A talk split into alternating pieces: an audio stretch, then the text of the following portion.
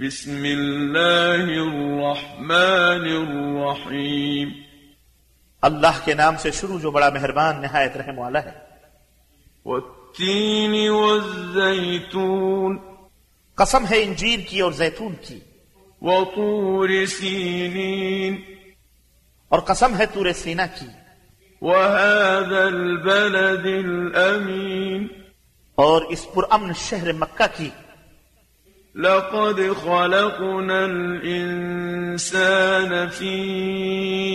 أحسن تقويم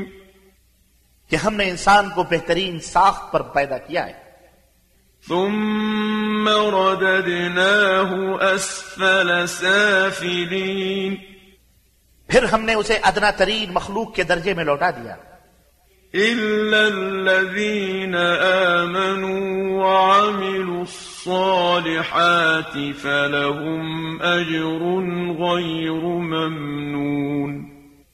बजुज उन लोगों के जो ईमान लाए और नेक अमल किए उनके लिए गैर मुनकत अज्र है